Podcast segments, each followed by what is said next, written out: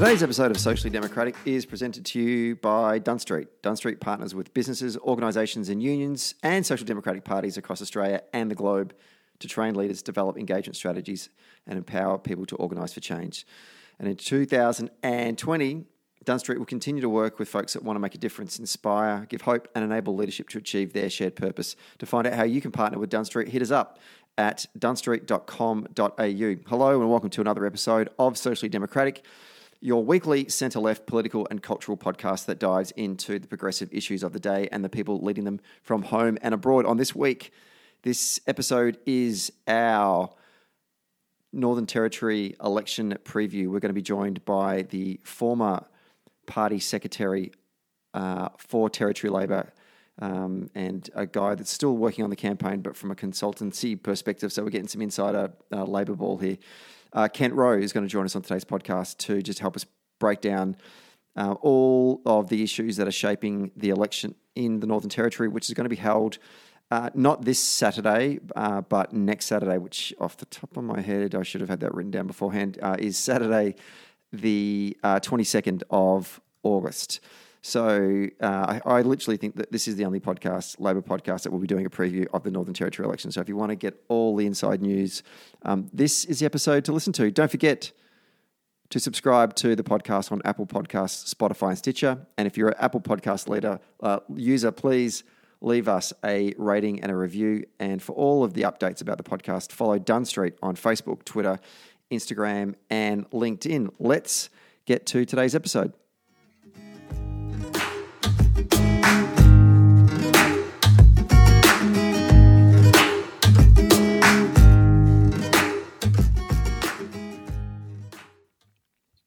Okay, we're taping this one on a Friday afternoon in lockdown Melbourne, and joining us on the line from the Free Territories is the former Labor Party Secretary for Territory Labor and now a fellow campaign consultant who's campaign who's uh, consulting for Campaign Edge Sprout, which is we're actually working on a lot of the the advertising campaign for Territory Labor in the upcoming uh, territory elections. Kent Rowe, welcome to Socially Democratic. Hello, Stephen. Good to be with you. Um, Victorian lockdown is giving me uh, a bit of cabin fever at the moment, and social media is providing me with constant reminders of places that I have been this time of the year in uh, over the past five to ten years. And I was reminded ago that um, four years ago, I probably would have been sitting on the porch uh, in a sort of late afternoon in Coconut Grove, sipping a beer with my laptop while there was a um, sort of evening phone bank going on and um, F-15s and F-18s screaming over my head as they take off from Darwin Airport for that. Is it was it Operation Pitch Black? Pitch Black, yeah, it's a regular one that sort of happens every every couple of years, um, and uh, yeah, it tears up the sky. And uh, thinking about that and thinking, the, I remember thinking at the time when I was working on that campaign, going, you know, life's pretty good. I'm a pretty lucky bloke. The Labor Party's been good to me over the years, and that was one of the uh, one of the moments that I always yeah. treasure. Yeah, well, I'm going to have to keep an eye on time for this one because I'm due at the Charlotte Boat Club for a pint uh, pretty soon after this. So, uh, yeah, I'll have to keep an eye. yeah, thank you for reminding me of uh, the, the things that you can do, the things that we can't do. yeah, yeah. Then I'll be going out to dinner with the family. It'll be good. yeah. Anyway, um, but look, one thing I did one one thing I did think about actually, and look to, to, on today's podcast, we're gonna you know we're gonna break down the the campaign, get your insights into where Labor has been since the 2016 campaign, uh, taking us all the way out to election day next Saturday. But before we do do that, I actually it's worth acknowledging that the, a lot of my friends from down south who had worked on previous territory campaigns had said to me, Stephen if there's anything that you do before you die in a campaign space, you need to go campaign on a Northern Territory election campaign. It is a one of, one in a kind experience. And I came up there for uh, two months, I think it was, and I yeah. was I wasn't yeah, disappointed. Yeah, I was not disappointed in any way, shape, or form. It is one of the most formative campaign experiences uh, in my in my life, um, and it was certainly great working with you as the the party secretary. And without blowing too much wind up your ass, um, you know, you were the ter- no, no, keep going. Yeah, yeah. You were the territory campaign director that oversaw Labor's Labor being returned to office. in a landslide election victory in, in August 2016. And it was the, I think it was, correct me if I'm wrong here, but it was the CLP suffered the worst defeat of a sitting government in territory history that in, in that landslide election that that brought Michael Gunner and his team into government. Yeah, no, um, it was a very heavily uh, heavy uh, defeat for the Tories across the board. Uh, not many times in your life do you reduce down to two. We'd, we'd knocked the opposition down from 2001 to 2005. We knocked them down to uh, four after that election and, and assumed that was probably the best we are ever going to do. Um, but uh, uh, but we yeah we pulled off a pretty miraculous victory. Um, not necessarily in terms of there was a lot of things going our way, but um, um, we really had sharpened the saw in terms of what we were saying um, and how we were going to deliver those messages um, based off the back of uh, the hard work um, of uh, a lot of people around the place in uh, real investment and uh, not just sort of financially, but sort of emotionally into direct voter contact, which meant that, you know, there was probably a handful of seats that uh, if we weren't putting the work in, they probably wouldn't have got over the line. But we, we pushed the whole range of seats over the line that um, might have been tough otherwise. So there's people like Tony Brennan, uh, Tony Sievers is sitting out in Brennan right now that um, um, was probably in a, in a, seat that we wouldn't have thought we'd picked up in 2016. But uh, being uh, pre-selected in October 2015 and Christmas 2016, he knocked on 1,500 doors, which is roughly a third of the electorate. So um, it is uh, it is a place where um, uh, DVC matters everywhere, um, but this is a place where um, you the numbers of people you talk to are significant parts of your electorate. You don't just have to target hard parts; you can go after all of it. So uh, it's uh, um, uh, there was a lot of people involved, and a lot of people did some really great work. And it was the uh, real understanding that um, you know people people vote in elections and people vote for how they feel and whether they think that they're looking after uh, you're going to be able to look after them in Parliament. And um, and we put a whole lot of people out there and um, that were truly representative of the people they were going to look after, and um, and and we allowed them to meet them and um, develop relationships with them, and, and that was the that was the basis of where we. But uh, we also picked up our first seat ever in Alice Springs in Braitling with Dale Wakefield, and we won Katherine for the first time. So these are sort of um, uh, urban areas of uh, of the remote territory that we we've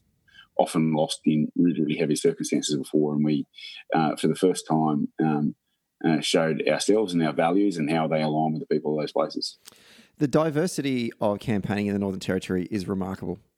Um, because you have the urban centres in in Darwin itself, um, and the sort of satellite city Palmerston, which um, kind of has a different feel about it, but is only just down the road. Um, mm. Plus, you know, places like Katherine and Darwin you mentioned, but then also there's these, you know, huge electorates. So some of these electorates are quite small and have like you know four, five thousand electors crammed into you know three or four kilometres, and then you have you know electorates that I can't even I can't even my brain can't even consider how big these electorates are. Um, and we'll talk yeah. we'll talk a bit about how do we overcome those challenges later, but just sort of give us a bit of a flavour of what it is like to campaign in the territory. Sure. So uh, I think one of the big challenges that's very different to most other places of campaigning in the territory is is our the dynamicness of our size. Um, um, and we're a little bit like the the TARDIS in a way. We're a lot bigger on the inside than we are on the outside. So you might look at us and say there's only 100,000 people, but um, in that 100,000 people, there's probably 20 odd distinct voting universes and you know demographics of people when you have to take that into consideration you also got to understand um, the, the scale of uh, economics in a way of, of a campaign whereas in um, some of those big places you'll have uh, a lot of a lot of really heavy resource poured in and you might be involved in part of the campaign but not part of different parts of it. Um, or there's a lot of other people to pick up the slack. Whereas up here um, the meta of politics and uh, and the um, and the micro of politics um, really sort of um, live side by side, and um, and you know you can be.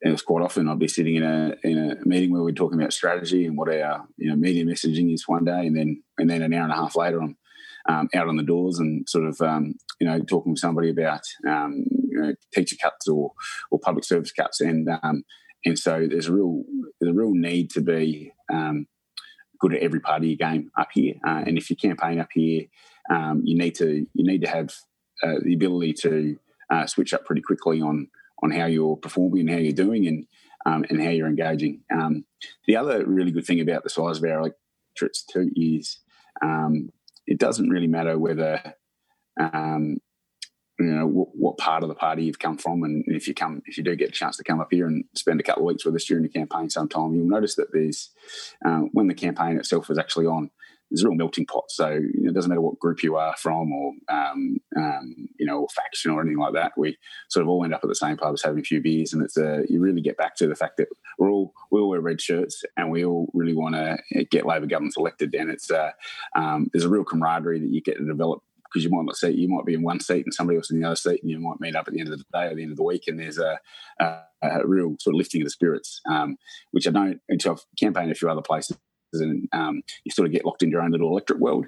Uh, and that's where you stay. Whereas here, you you get to feel like you're part of the bigger, bigger team that's going on all the time, and um, and that's something we really encourage because at the end of the day, um, as much as effective as door knocking is, um, you know, putting in 30 odd hours in uh, 30 degree heat when the humidity's starting to pick up, um, you know, having a, having some comrades to sort of pump up your energy isn't necessarily a bad thing. So, um, uh, in terms of what does our what does it look like? Um, uh, for the territory election, you know, we've got 25 seats up here um, for the people that um, uh, that uh, uh, playing along at home, that means uh, we've got single member based electorates. So um, we've got 25 races that are happening, you know, simultaneously.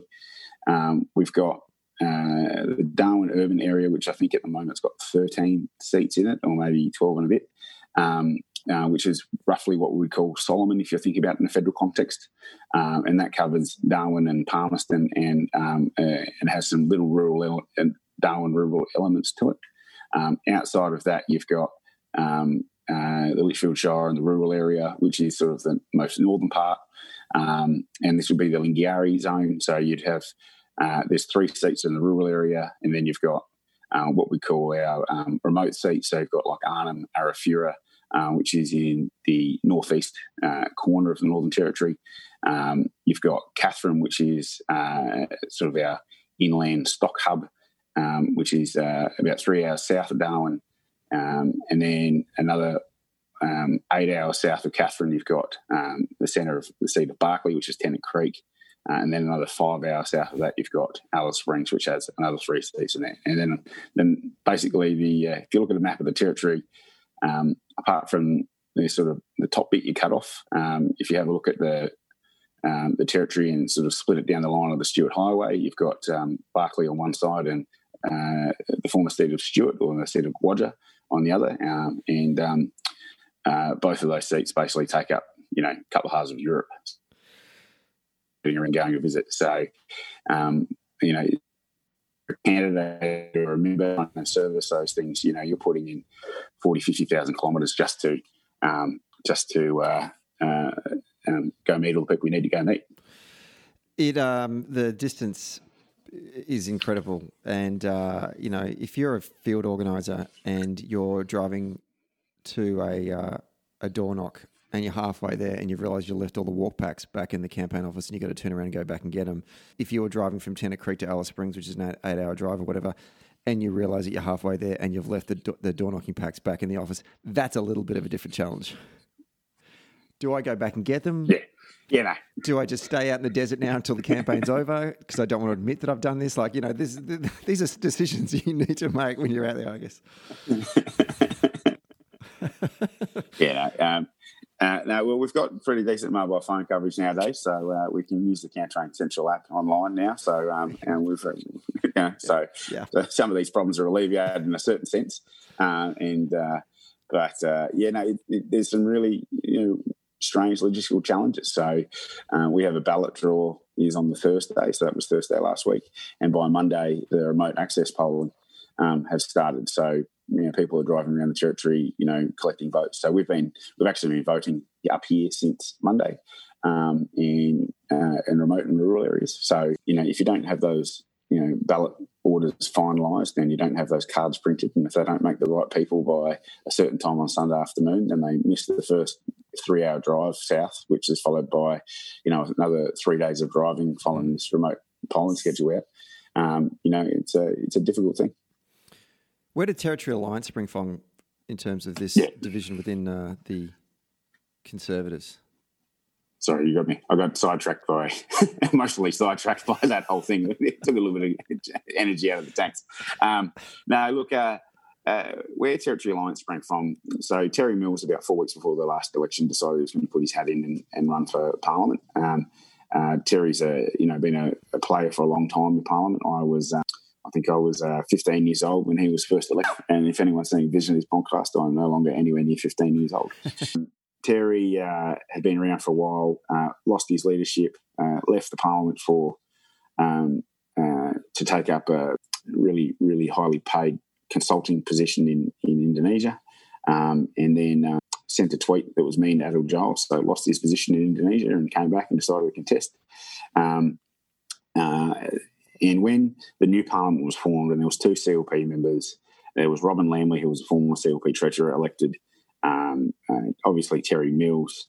Um, uh, there was there was always some sort of thought that at least Terry and Robin, who were seen as being victims together, um, would would find a way to form together. Um, uh, that that has taken some lots of evolutions. There was there was talk that they were going to form the North Australia Conservatives Party. Um, there was talk that they were going to bring the Nationals up to the NT, um, and for um, uh, people listening that probably aren't as in tune with Northern Territory political history is a bit of history repeating itself, where former CLP Chief Minister Ian Tuxworth in the 80s, um, who had lost his lost his way inside his party, tried to bring up the Nationals, um, and so the Nationals and the CLP actually had three corner races in the 80s, and um, um, were basically wiped out except for uh, holding his own seat. So uh, that was the last time they tried that. So the Nationals, um, they came out and said, announced they were going to form the Nationals Northern Territory branch. Um, the Nationals, I think, uh, just from memory, and I might be foggy on this, but uh, the Nationals came out within a couple of days and said, uh, "No, you're not." Um, so they went, they went back to the drawing board. Uh, Terry decided he was going to do his Terry's Alliance Party, um, uh, and they have um, uh, come out and they've got themselves together and they're, they're running as a third force now. Um, they've picked up um, uh, some former Labor people as well, um, and they're trying to present themselves as a sort of third way alternative. But uh, the stark reality about Territory Alliance is they're a, they're a uh, they're a conservative they're a conservative choice, not necessarily a progressive progressive alternative. Um, you know, Terry Mills um, and his party, you know, uh, uh, were voters against gay marriage. They voted against um, RU486. They um, uh, a lot of really regressive social practices are sort of hidden just under the surface of what they do. So um, they are. Uh, uh, yeah, they're definitely new um, in terms of uh, branding, but um, they are probably uh, not so new in terms of the policies they've come up with and the um, and the ideas they want to take forward. We'll come back to them later when uh, we have a look at some of the seats and where they may pose a bit of a threat for us. But I want to turn our attention now to uh, Michael Gunner and his leadership over yep. the past four years. Um, and I feel like we need to kind of draw a line in the sand and to, to sort of reflect on his leadership pre-COVID and then since um, COVID. Um, going into sort of pre February, March this year, how would you have described uh, Labor's standing within the electorate heading into an election year? I think um, yeah, it'd be uh, naive of me to say that we're anything other than a, than a bit of a tough spot. We were, um, I think we we suffered greatly from the fact that um, there were 18 Labor members of Parliament two opposition, formal opposition members, uh, and um, and a handful of other people sort of scattered around the place, which meant that you didn't really have a concerted opposition force uniting against you. Um, and I sort of equate that to being sort of we were naked on a stage with every floodlight point, pointed on us and people sort of pointing out every nook and cranny and crevice. Um, so I think I think there was um, definitely some issues that um, um, that, were, that were created around that. So, um, and everything was people only looking at one side of politics for three and a half years. Um, I think, too, the other thing that sort of framed up um, a lot of the negative debate up here is some people might remember there was an article that came out on Four Corners about six weeks before the last territory election that was around youth justice and the treatment of prisoners in um, in um, correction centres up in the Northern Territory, um, and that came out with commission. Um, and the findings of those commissions and and the response from the community and um, uh, people were that um, the, the, reality of the situation with how to deal with youth crime hadn't actually been addressed, and that the and the balance had gone too far the other way. And so that framed that's helped frame a quite a negative perception around youth crime and, and the actions towards that. So um, probably similar to um, what Dan Andrews faced in the lead up to the last uh, Victorian election with the uh, you know Apex gangs and things like that. Sort of um, there's a a lot of uh, high feeling incentive towards it. So there was there was some feeling that there wasn't the right decisions made in that regard. Uh, and then the other big one was, you know, how well our financial position has been. So uh, the Northern Territory is a place that relies on uh, federal funding a lot for its existence. Um, there's an old saying um, that we like to talk about at pubs, which is uh, horizontal fiscal equalisation is the glue that binds the, binds the nation together. Um, and um, uh, and we just need a little bit more glue. But um, uh, when you have a look at the Northern Territory over the last sort of 10 years, there's been something like 20 odd thousand uh, federal public servants that have been moved out. So that's not just them, their wages and, and the people that moved up, and that includes defence people as well. Um, that include, you know, that that also then affects the amount of GST that we get funded that goes along with that. Um, so there's been some really dramatic shifts in um, the revenue base of the Northern Territory, um, and and when you have significant revenue based um, shifting, plus the economy hasn't been quite as strong as it needed to be, uh, means that we've been really in a spot where um, we've been vulnerable to um, the traditional, you know, Labor debt sort of attacks from from the from the Conservatives. So, in a in a way, there was a lot of things that were forming up to be um, a really conservative dream on what we could they could attack the government on, um, and but there were still opportunities for the government to to talk about what they've done. So, you know, when they talk about um, debt, we talked about what they cut. You know, they cut over 600 teachers or support staff out of our schools, and when you're in a small place, 600 teachers is a lot. Um, you know, they promised not to sack public services, and within within uh, a month of getting in, they'd they'd done a hiring freeze, and that includes people on temporary contracts that then just weren't getting renewed. So they were effectively being sacked. Uh, and there was a whole raft of these sort of deep cuts that they were doing across the board. They promised to recruit 120 teachers in their four years. They, I think, only got up to 60 or something. There was there's all these things where they they stopped investing in the community, and uh, one of the big problems that we had when we got in was we had a community that had been cut back to bare, which then stalled our economy which also meant that people weren't getting the services that they needed to get for the place to function properly. So we we had to spend a lot of time, a lot of money, and a lot of resource getting things back up to speed and, and making sure they work. And um, you know, there's some really great results that we've seen across the place that have come out. So, for instance, um, uh, there was some really good NAPLAN results that we'd had for a while where um, drag our rates up quite significantly. I don't have the figures in front of me, unfortunately, but because um, uh, I don't think I'll be talking NAPLAN today. But uh, but uh,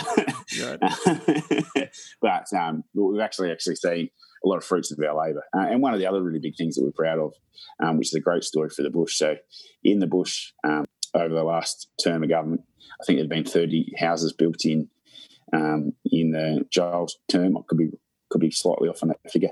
Um, um, but we have built or seriously renovated over 2,000 homes in the bush in the last four years. So really significant, big bits of policy that aren't just pie in the sky stuff. There's there's there's people that were living in um, conditions that you wouldn't expect in Australia. Um, now having extra rooms built on their houses or complete brand new houses, um, and it's all been done through local decision making. So uh, if you go for a drive through some of these communities, there's not just sort of these block houses that are built, you know, with horrible grey colours, you know, painted, painted bright blue and pink and whatever people want and all that other stuff. So it's a, um, it's just a really, it's one of those things that when you, you know, you get in politics and you want to move the needle on different things and you want to know, feel like you've made a difference when you, when you can say at the end of a term, you've built or renovated over 2,000 homes in the bush, you know that you've actually helped a lot of people out and we've got another eight years of the program to go. So, and then in uh, February, March, we entered into this incredibly uh, unique circumstance upon which a global pandemic has come, has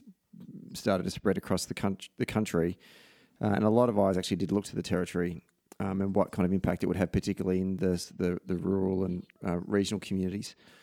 Um, and Gunner was really, I mean, I, I just felt from, from a, an observer from way down south, Gunner's leadership just came to the fore. I just thought that he became incredible, like incredible, not became incredibly strong, but we saw the strength of his leadership and the clarity that he gave, and also having a good understanding of what Territorians um, want to hear from their leader. Just give us your thoughts on um, this change since uh, since COVID's come on the scene.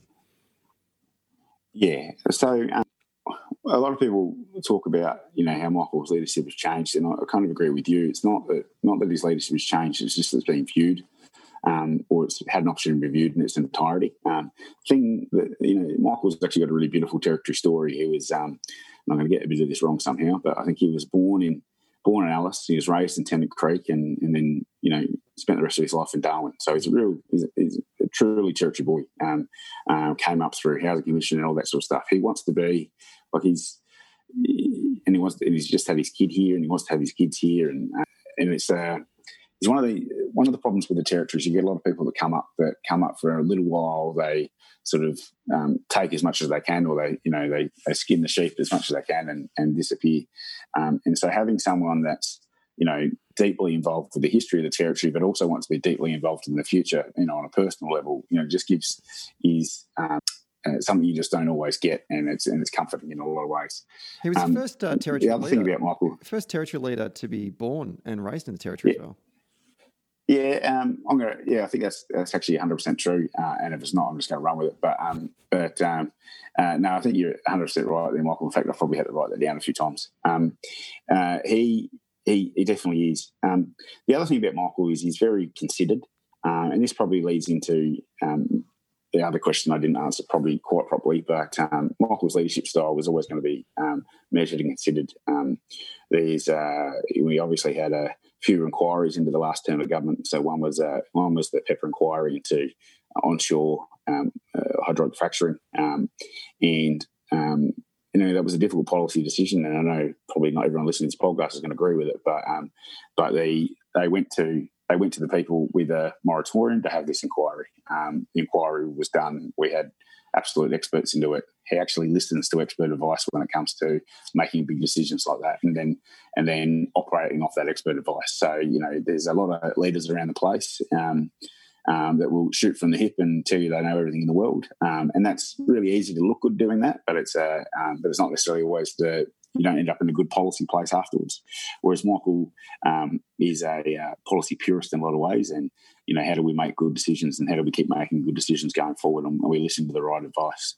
Um, what, COVID did was COVID slowed the world down.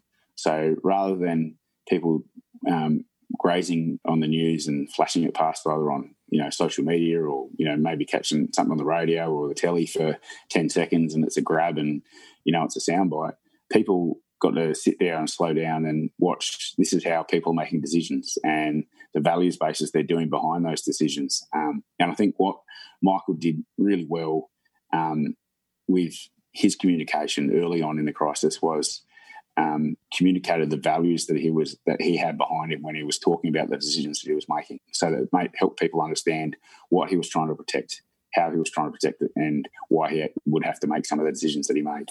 Whereas, you know, some other leaders um, across the place, um, you know, probably even even nationally, I think, you know, uh, the federal government. I'm I'm not going to be too hyperly critical of their handling of COVID either, because I think at the end of the day, we are probably one of the best countries in the world, even though, um, you know, we're still going through a bit of pain um, in some places now. Um, we didn't, you know, as a as a whole, we we did a fairly decent job, especially when that first wave was coming through. And what what Michael was able to do was just explain and show uh, why he was doing those things. And I think people responded that they responded to his authenticity, uh, they responded to his considered nature, uh, but they also responded to the fact that he took the action necessary when it was necessary to take it, rather than rather than sort of be frozen in the headlights by this, you know, um, invisible threat coming towards us all. Uh, and the other thing you need to understand about the Northern Territory, there was a really big um, concern with what was going to happen in rural uh, and regional and remote areas. So we've got we've got um, uh, thirty percent of the territory is obviously Indigenous, and um, and we all know that um, uh, those, those guys have um, uh, a significant gap in, in, terms of you know lifelong health stats.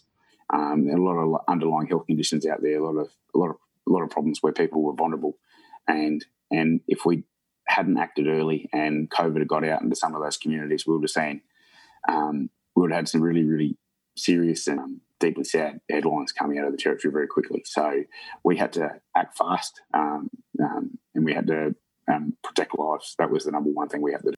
And thankfully, we hadn't we didn't get any community spread, um, and definitely no spread in those areas. Um, and the job over you know whether it's Labor continuing or any government over the next couple of months is you know, or next well however long it's going to take um, is going to be making sure that those those remote communities are stay protected.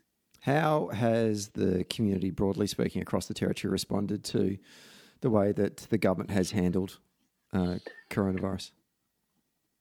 Just the just the general um, sort of talk around people. Um, I think most people are proud of the way that our government, in particular, has handled um, handled this crisis, um, and how Territorians as a whole have handled the crisis. I think I think um, um, we've all we've all done what we needed to do when we've needed to. So there was no, whether it's from industry or from um, or from just people on the ground, you know, it, people understood the threat that this posed. Um, you know, obviously there were some industries that were hurting really early on. You know, hospitality and tourism was shut overnight, um, and the and they understood it.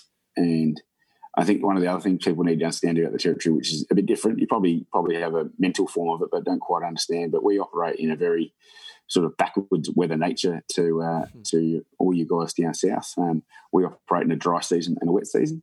Um, the dry season is our high tourist season, so um, um which is your winter. Um, so we were basically, uh, which is obviously one of our larger economic performing times. Um, not sure that's a correct sentence, but you know, it's a, it's a, it's a good economic time for us. Um, we've got V8s and races and um, armies of what we call yeah, you've got the cups. You've been there. Uh, armies of grey nomads coming up in camper vans, and you know people going out to Kakadu, and you know they're seeing all the weird and wonderful things of the Northern Territory, um, and that was just turned off overnight. So what you have is a lot of you know business and operators that have just come through a pretty lean wet season, looking to uh, you know do a bit of cost recovery and, and, put some capital on the bank over a dry season, then it's just sort of taken away. So we have a situation where we had a lot of people um, in in a lot of pain straight away. So uh, the second part of uh, you know the response was not just the health response, but it was the economic response, and and the government went out really really early, really really fast with um, grants to um, adapt. So how could they adapt their business, and how could you know how could we help people adapt their businesses to survive? So, for instance, um, there's a really good burger joint on Knuckey Street that I've probably taken you to once, uh, Stephen. That um, that uh, you know it's a high quality gourmet burgers, and had a had a license, um, and now you can get a takeaway burger and a takeaway beer to go with it. So um, you know, there's just all that sort of things that we just sort of how do we how do we best stay ahead of the game how do we change? Um, uh, obviously, uh, um, we were able to open our pubs and clubs and things like that a bit faster, which um, you know I think has a has a twofold effect. One is you know getting businesses open, people back to work, but um, on the second thing, um, you know, it really reinforces that community aspect and and um, that sort of social part of our life. So, you know, I don't mind having a beer and a palmy at a pub occasionally, and uh, and it's just a it's a really stark reminder that um, how lucky some of those things are that you just sort of take for granted as normal in your life. Um, you know, um, we've got to be open because we did the right things at the right time. There was a great moment. I think I saw uh, Michael Gunner doing a stand-up press conference where he was imploring everyone to just hold off. Look, I know you want to have a beer. I know that you, you know, like it was just this genuine honesty that I just thought he, like he was speaking fluent Territorian that I don't think any other leader in the country could, you know, get away with. I mean, Daniel Andrews sort of on the whole, oh, I know you want to get on the beers, which became a bit of a meme in itself, but just the way that Gunner was sort yeah, of yeah. just reaching out to people saying, look, I, I get the hardship that you are going through right now. I get it. Yeah. But you just got to work with me on this one for a moment, folks. Just, just to hold on. All right. Yeah. Yeah. And, and I think, uh, I think that authenticity um, and um, and by by opening yourself up and baring your soul, probably at one of the first couple of um, conferences, he spoke about how uh, he'd um, found, he was going to have a baby in April, and and that uh, he'd had a minor heart attack in I think either late January or early February, and uh, and just uh, I think the gravity and framework that that gives you, um, as in you know what you're looking after and what you're protecting here. Um, and he was really open and honest about you know how that had affected him and what he was worried about you know when COVID was coming because um, uh, you know people with heart conditions um, like Michael and myself or or any other serious underlying condition you know this this this insidious disease had a uh, was coming for us all um, and that openness and authenticity I think um, a lot of people found uh, themselves able to easily identify with the, the struggles and and and uh, internal turmoil that he was going through as a, as a human being, not just as as a leader. And I think that's what um, you know modern politics is missing a lot of times is um, we we often try and put up such sanitized versions of different things that we forget how to be real people. Um, and and at the end of the day, politics is about people. It's about connections. It's about it's about um, um, you know leading people, not just managing them and managing things. And you know, I think that's something we do a whole lot better when we do it right on the progressive side of politics because because we're not just we're not just solving a problem in a textbook. We're we're making sure that people can actually get on with their lives and do the things and be able to feed their family and, and keep them safe. And, and end of the day, that's why we do what we do. If, if there was ever a time in which, you know, public narrative has such an important role in the the in leadership and in communication to a to to a constituency. It is now like the story of self, the story of us, the story of now, the story of self. Uh, best articulated by Michael Gunner when he talked about the impact that it had for him uh, and the concern that he, the challenge that faced him was a, a heart condition, uh, you know, uh, a health challenge.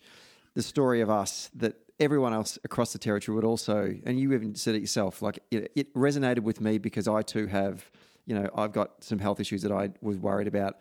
And then the story of now a present, real urgent challenge that is before us that we physically cannot see, but we certainly can. We are certainly aware of it. And we know what that challenge looks like because we've seen what has happened to people in the United States, to people in Britain, to people in Italy and Spain and parts of Europe. Um, and then, therefore, what is the ask that we put on our community right now? And the ask is, I need you to, we all need to work together here. Um, and we all need to do things like stay indoors or you know you know wash our hands and wear masks and all the all the stuff that um, it's it's um, it just as an organizer it just makes perfect sense. Yeah. There's a question coming here, and that is, but that can all be completely stuffed up when the media don't want to report it that way. And I find it interesting in Victoria that I think journalists are getting very frustrated right now because there is no filter between Daniel Andrews and the constituency because he's doing press conferences every day. I think he's done like 42 in a row now. Um, and he's talking directly to the community. And it's annoying the media because they can't spin it the way they want to spin it. Um, I, I, just want to get a sense from you about the NT News, which everyone knows about the NT News for all its incredibly funny headlines, but it is actually a legitimately serious uh, paper for the people living in the Northern Territory. How have they? How have they behaved covering um, the Gunner response to COVID? Yeah. Um, um, uh, is this going to air before the election? Are they going to hear this before I? Uh... This, is, this, is, uh, this is this will be going up live, so uh, it's going up later tonight. So by by all means, feel free to uh, temper your your remarks, Kent Rowe. No, I think not just the NT News up here. We've obviously got um, a, a, lot of a lot of journalists buzzing around, but um, I think it's um, uh, I think it would be fair to say that um, when the initial response um, was happening, um, the NT News the NT News was and um, and the media up here was definitely um, on board with with this is a big threat and what do, and what do we do to stop and, and deal about it. Um, but I think um, there was a lot of times where um, people would want to move on um, and and try and do their own agendas. So there was quite a heavy push around June, July. Um, to open our borders a lot faster than than Michael was prepared to do, and the government was prepared to do, and the and the CRJ was prepared to do.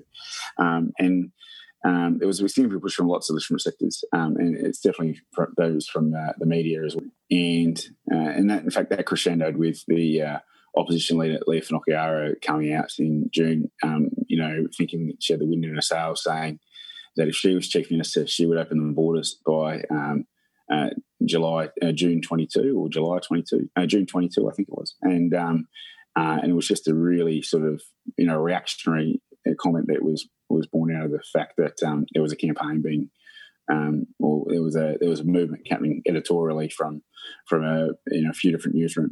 It'd be fair to say that the sentiment from from that push wasn't backed up by anywhere anyone in the community. Um, and I did see a poll the other day for Dan Andrews after after watching getting smashed on uh, every platform I've seen for, um, you know, whether it be a news site or Twitter or um, everyone should get off Twitter, by the way. It's really bad for your mental health. But um, yeah, whether it's uh, whether it's one of those things, you know, uh, you know, Dan Andrews was um, um, was uh, just off Attila the Hun as you know one of the most hated people in the history of the planet. But as soon as a, a, poll was done, you know, 140,000 people, you know, jump on, and I think it was 60 or 70 percent said that he was doing a good job or they'd handle it the right way, uh, and it just shows you that that you don't, um, you have to do what you think is right all the time. You can't do what the most pressure is being put on you for, because at the end of the day, doing the right thing uh, always holds up, but um, responding to media pressure doesn't necessarily always hold up. So, you know, there's a real point of difference up here where, um, you know, Michael said he'd you know, close the borders and protect lives and protect jobs and keep you safe. And the and the CLP leader was out saying we'd open borders because there was a bit of a there was a bit of a run on. Um, so I think it's really important um, that you always hold the line and do what you think's right and, and keep working hard and doing those things. And I think you know Dan Dan um, from afar uh, has been working really hard with a really really uh, complicated place to do the best they can. Um, and you know it's uh, my uh, my comrades in Victoria. I know that you, um, all, all, my friends that I've spoken to over the last little while, they just talk about how this stage of lockdowns the um, a lot harder than the first, um, and you know it's the little things they're missing out. So, so any of my friends listening that I've spoken to on the wall, have I. Uh, although I will post the occasional photo of a beer, I do actually uh, do actually worry about you. Um, and uh, after the election, you'll get some mental health calls, I promise.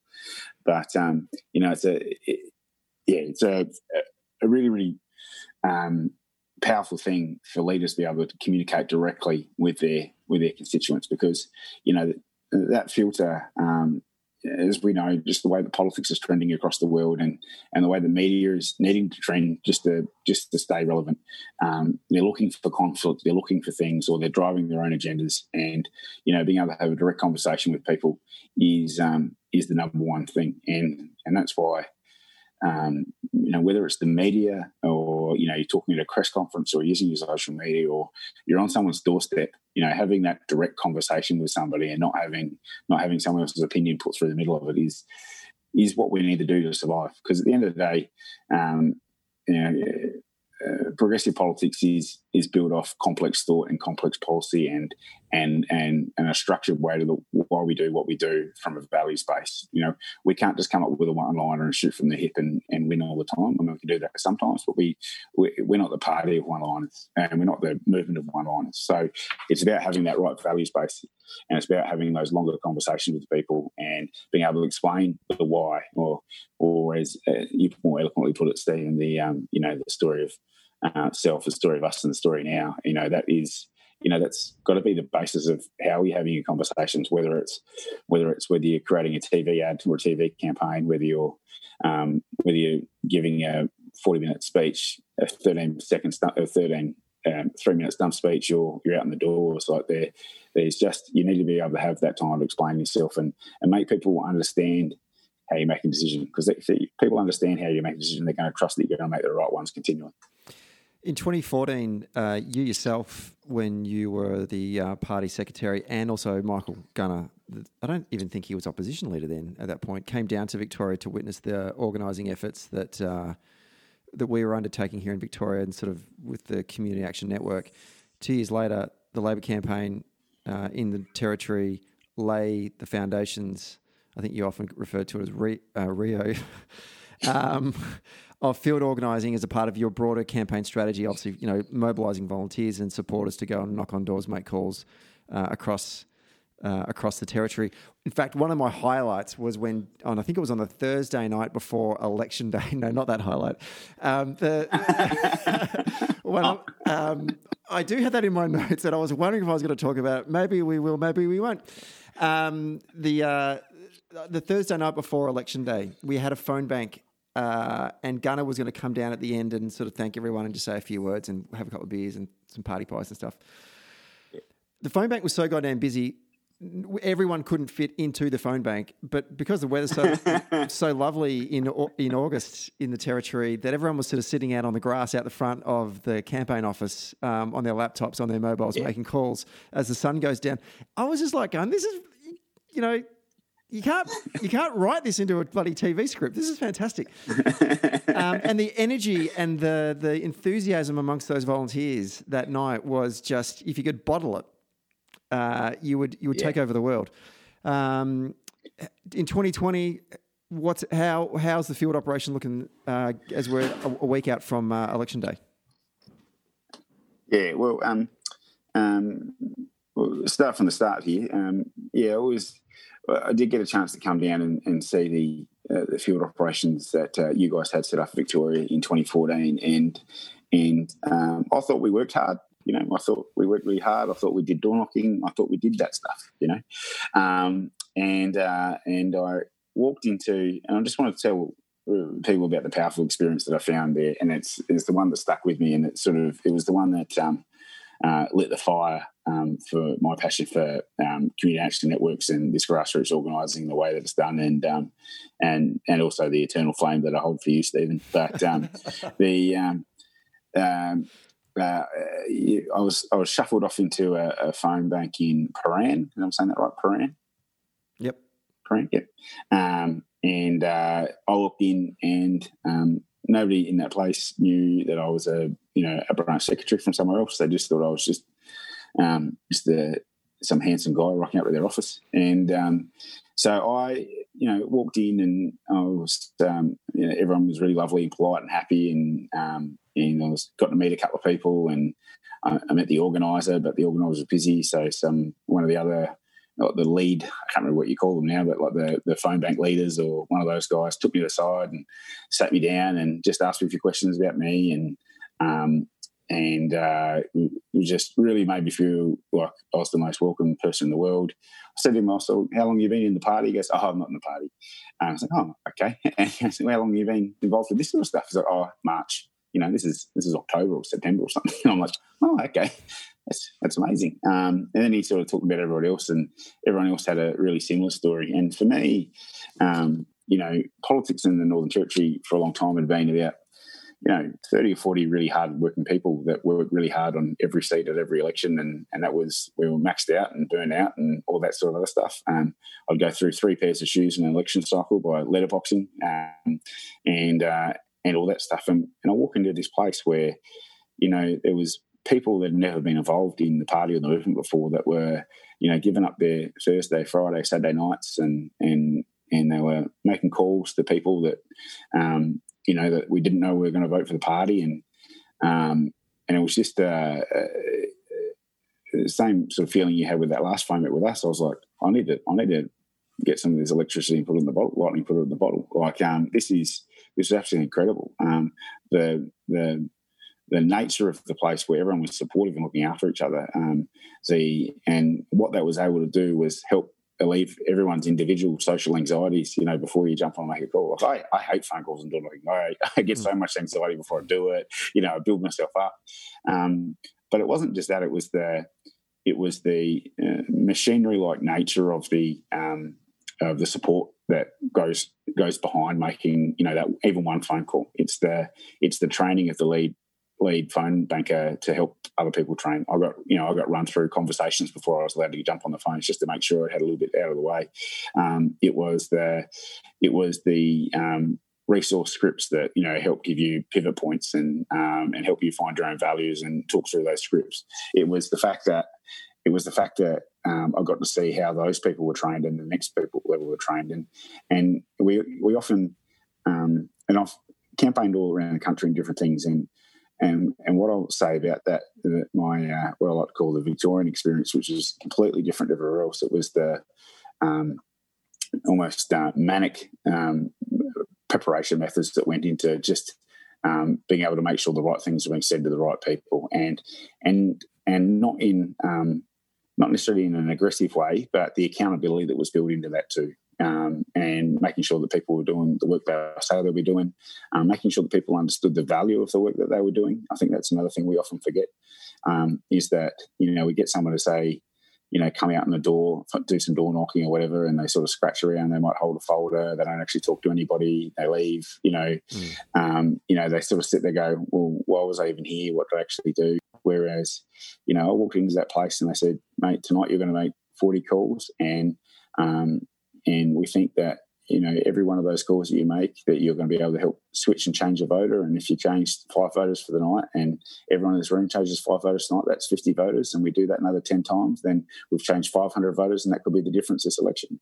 And and what what sometimes gets lost as an individual um, volunteer but you know i'm sure that the people listening are all in some form of uh, volunteers or and they're going to come up the ladder in terms of the way that we do our business. You need to understand that um, these people, you know, everyone wants to know why what they're doing is contributing to the movement in a significant way. Um, and and the big thing that you're helping people do for the first time is is making them understand that uh, you know, Labor values and progressive values are actually values that are actually entwined in almost every Australian in some way, shape, or form. You've just got to find the ones that do correlate and, and link up. You know, everyone wants to look after their family. Everyone wants to make sure the kids get a right education. Everyone wants to make sure that you know they've got opportunities in life so they can better themselves and better the people around them. Um, we and I think what COVID has taught us about um, about you know us as a society is the fact that you know when it we, we, do really well when we look after each other and we all play by the rules and and and we invest in those things. And when we, you know, and where we've struggled the most is in the sectors we've cut back the most. And mm. um, and it's a really powerful, really empowering thing when you think about it. But sort of getting bit uh, drifting a little bit there, but getting back to you know what what that has meant for the Northern Territory and the way that we campaign is we we were we were pretty excited, and I jumped back off. I jumped um, I just jumped off a tram, I think, and I, I rung uh, Ryan Neve, who's um, who has also come down and done some things. He he, he joined uh, a pretty significant um, DVC effort in Michigan, no, Minnesota in I think 2014 as well. I think the midterms up there, and so he was he was he was chomping at the bit from one direction. I was chomping in the other direction, and we um, um, and uh, and then uh, we got uh, Anna involved, and we talked to Anna about this direct voter contact program, and Anna was like, I don't know what that means. And um, and uh, uh, but she took to it like a duck to water. Um, and Anna is one of those people that really proves the rule that a lot of people, you know, come for the campaign, but they stay for the organizer. And um, and Anna is just uh, um, uh, just one of those people that you can you can build an entire system around because um, she has uh, the ability, the insight, and the um, just the right temperament to be able to make sure everyone's um, feeling happy and got what they need to do to do their jobs. Um, but at the same time, um, uh, you know, I don't, I don't, like putting a wrong foot around her because uh, I, I already kept in line myself. She's a true organizer. There's no doubt about that. how are you guys? So how are you guys looking in 2020 in terms of the field effort? And then I want to ask you a couple of questions about um, about uh, your advertising uh, strategy, uh, and then we might wrap up uh, with some uh, predictions. But just the field effort in 2020, how's it looking?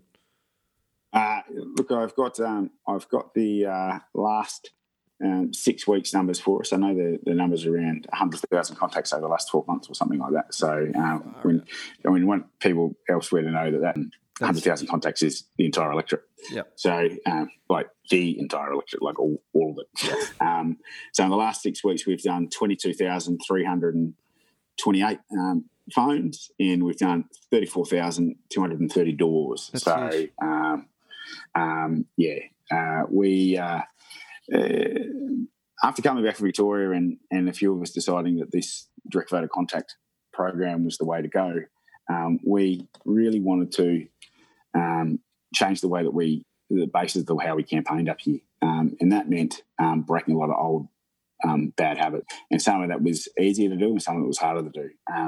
And people that are trying to introduce these programs and and push these through uh, different branches of the party across the place, you, are going to find these barriers no matter where you go. And there's, and all of this, it's just people that have been doing certain things in a certain way for a long period of time and, and struggle to adjust. And partly because um, that's been a proven system to them and they know that how it is and that the way it's always worked.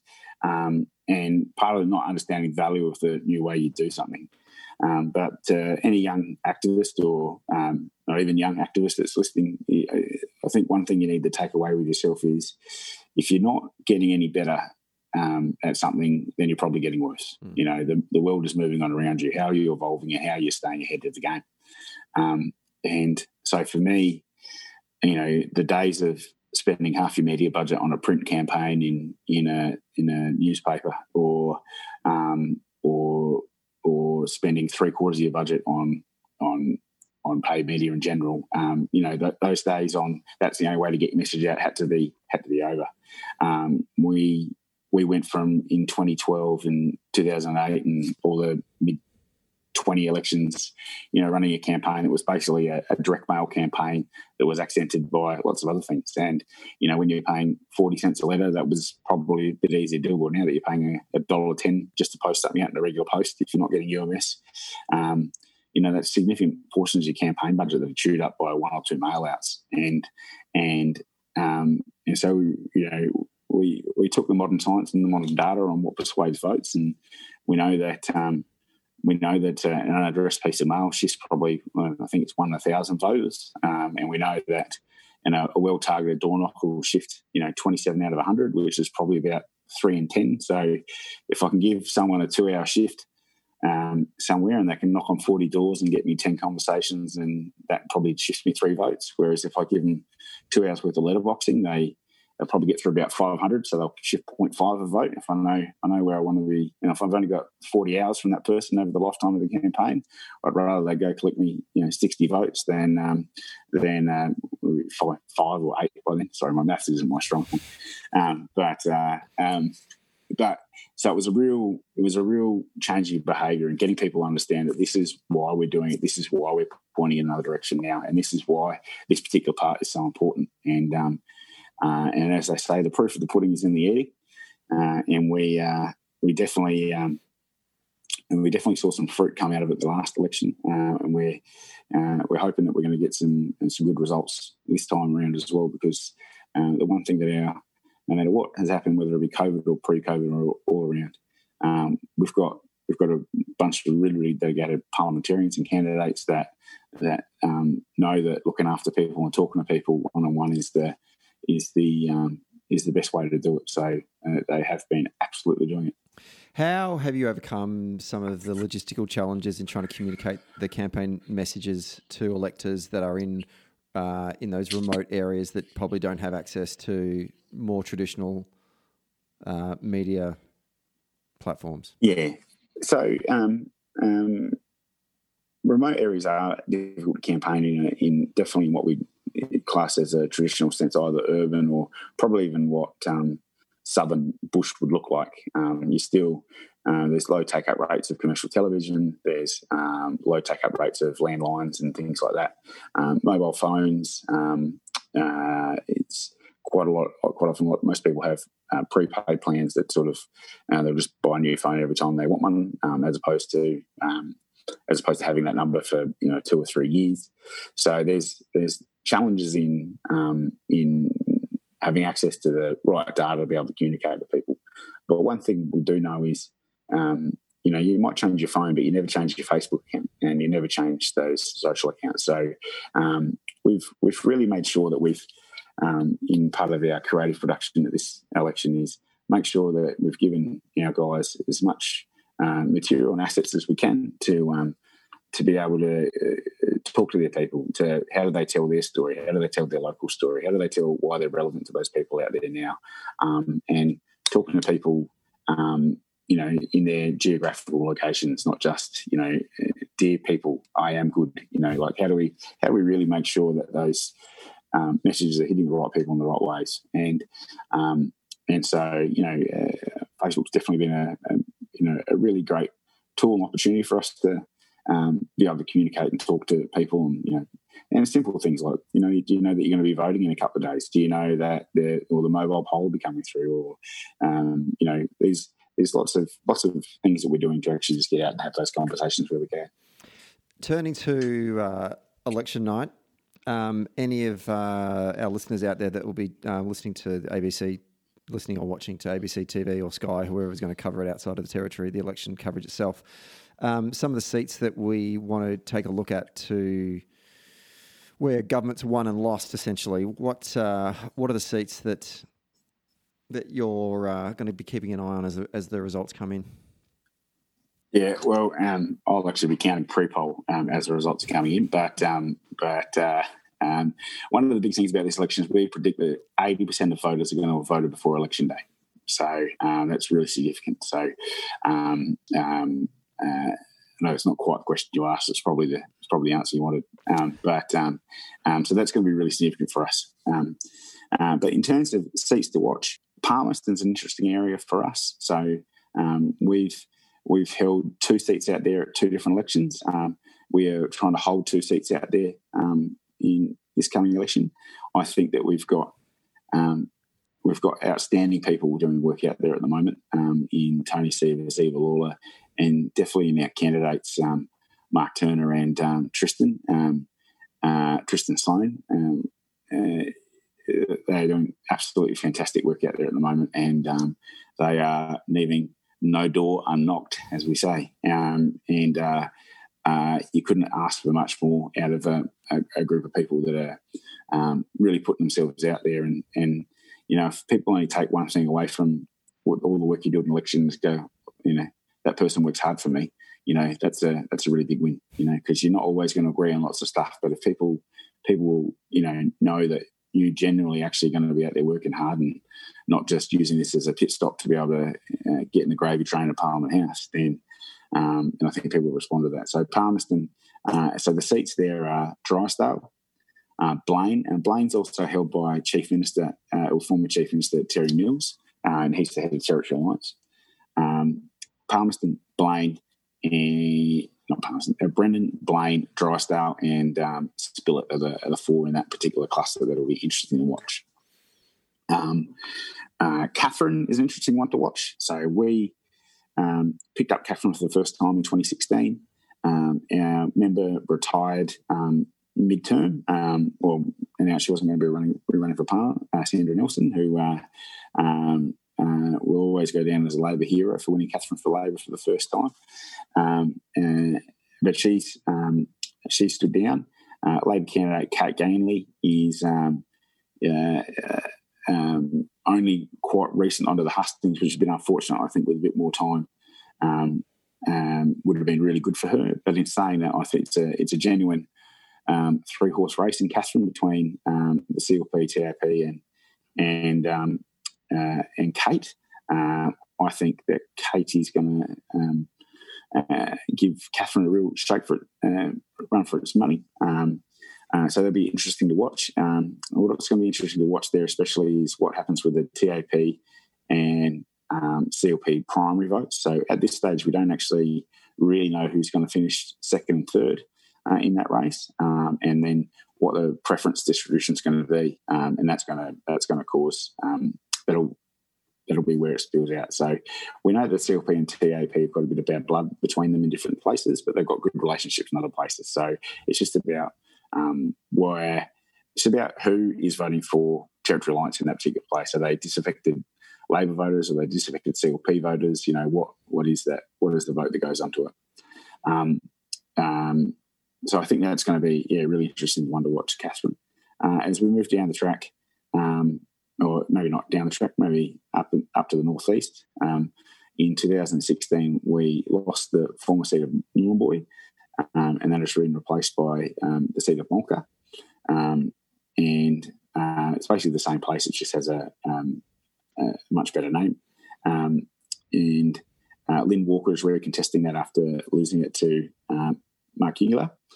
Um, uh, it's going to be a really interesting battle out there in terms of um, whether uh, Lynne was able to regain any of the support some of the communities that we uh, when it went uh, Labor at the last election. So, uh, and and whether um, we can maximise turnout in um, some of the places where we probably didn't do a good enough get out the job boat job in 2016. So that's that'll be one to watch. Um, Daly as well is shaping to be quite an interesting electorate um, who are, you know, they're actually at the polls right now. So they're five days into voting. Um, there's um, um, uh, Regina McCarthy, who's the Territory Alliance candidate, has got some good connections through there.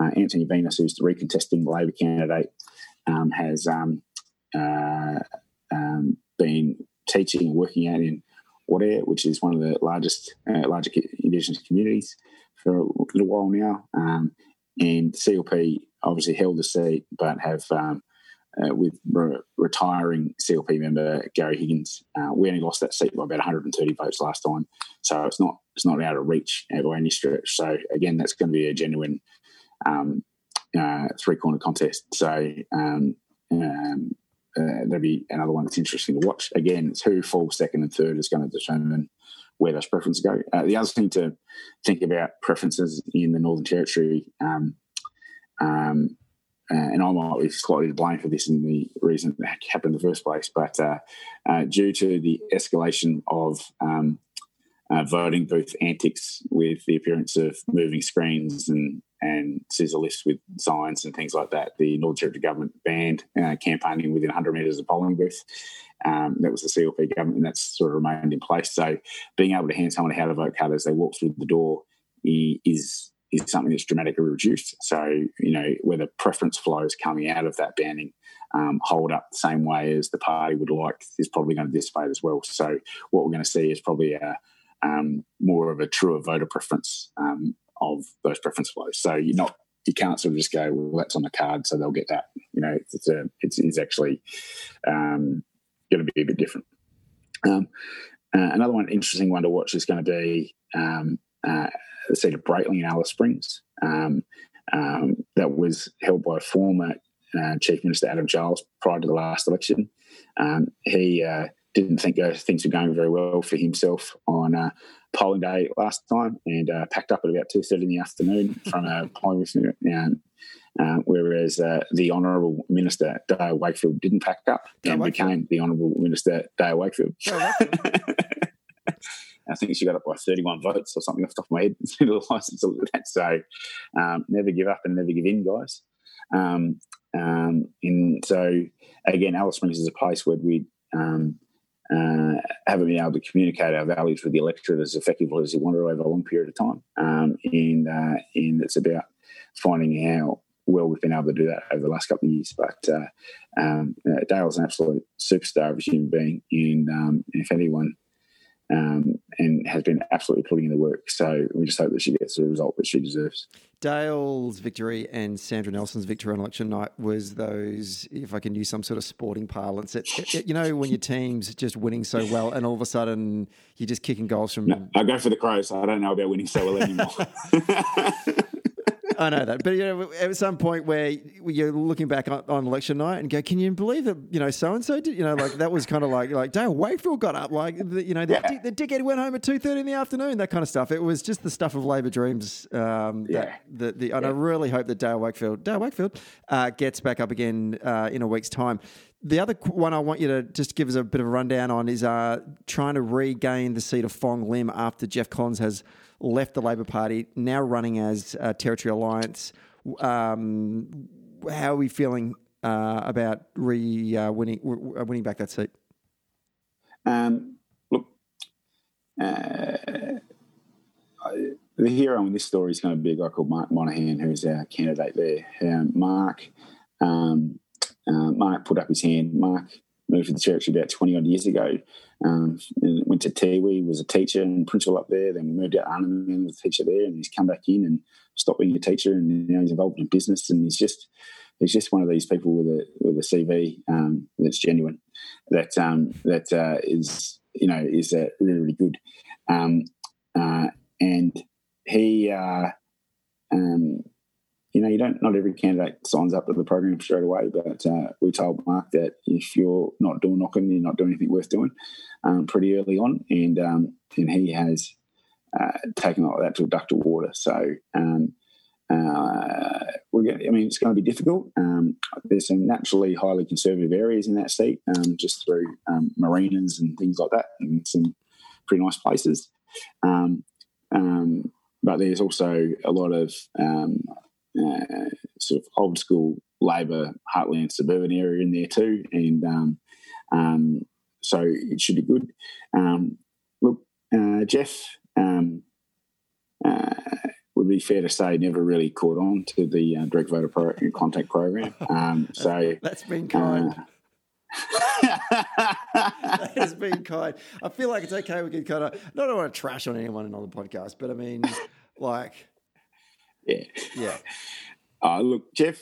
Um, you know, um, uh, you know, I, I, it, it's sad. I had a relationship with Jeff, and um, and you know, I, I like the guy, and he he just um, he went the other way, um, um, unfortunately. And um, uh, but you know, there's um, but I wouldn't wouldn't say that DVC was his strong point, and um, and I'm not sure why it's going to start being it now. Mm.